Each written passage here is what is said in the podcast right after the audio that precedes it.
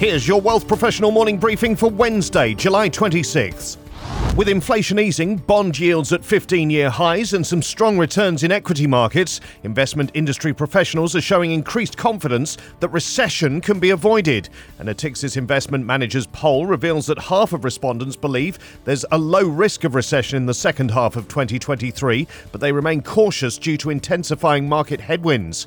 Inflation is central to every outlook, and most respondents think it will be elevated for longer than expected, with 38% believing that interest rates will have to stay stay higher for longer as a result, while only 22% of strategists surveyed say inflation is a high risk in the second half of the year. 38% do not believe inflation targets will be met until 2025, and 9% say they may not be met until at least 2026. With the first half of 2023 giving investors some surprises, just 6% of strategists believe a recession is inevitable, 53% say there's a distinct possibility, and 9% think recession is highly unlikely likely.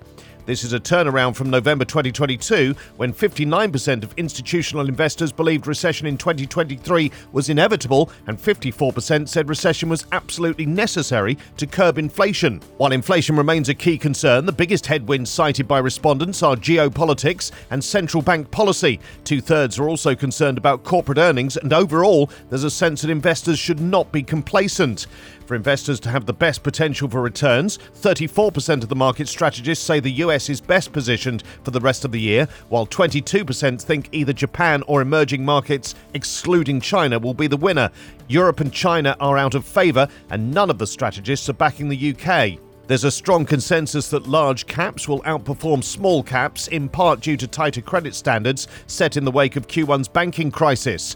Poll participants were split 50 50 on whether growth or value stocks will outperform in the second half of 2023. For equities, where the latest tech rally has had significant weight, none of the strategists think tech's gains will intensify. 31% expect it to continue steadily, and 6% of strategists think the bubble will burst. More generally, half of respondents think equities will cool off through this second half of the year, with prices dipping to reflect the fundamentals.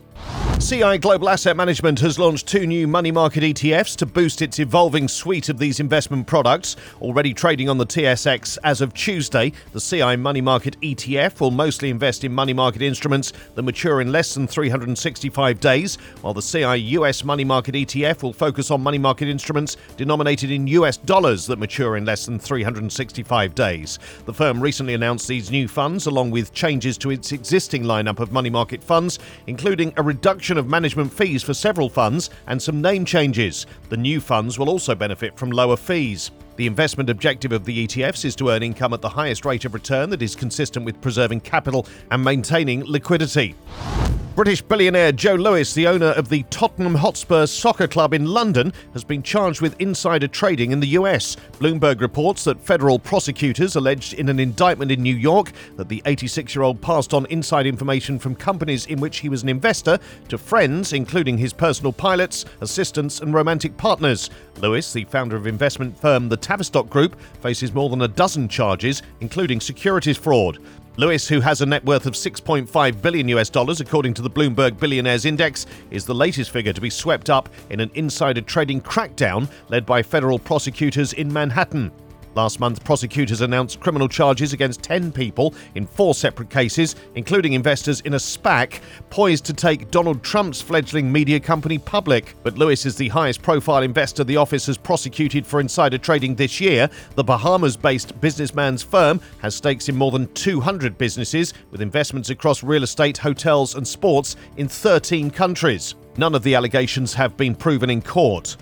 These stories in full at wealthprofessional.ca and in our newsletters. Plus, a BC industry veteran has been appointed to lead Advocis. Broadridge names a new president to oversee growth of its Canadian business. And why AI will hurt women's income more than men's.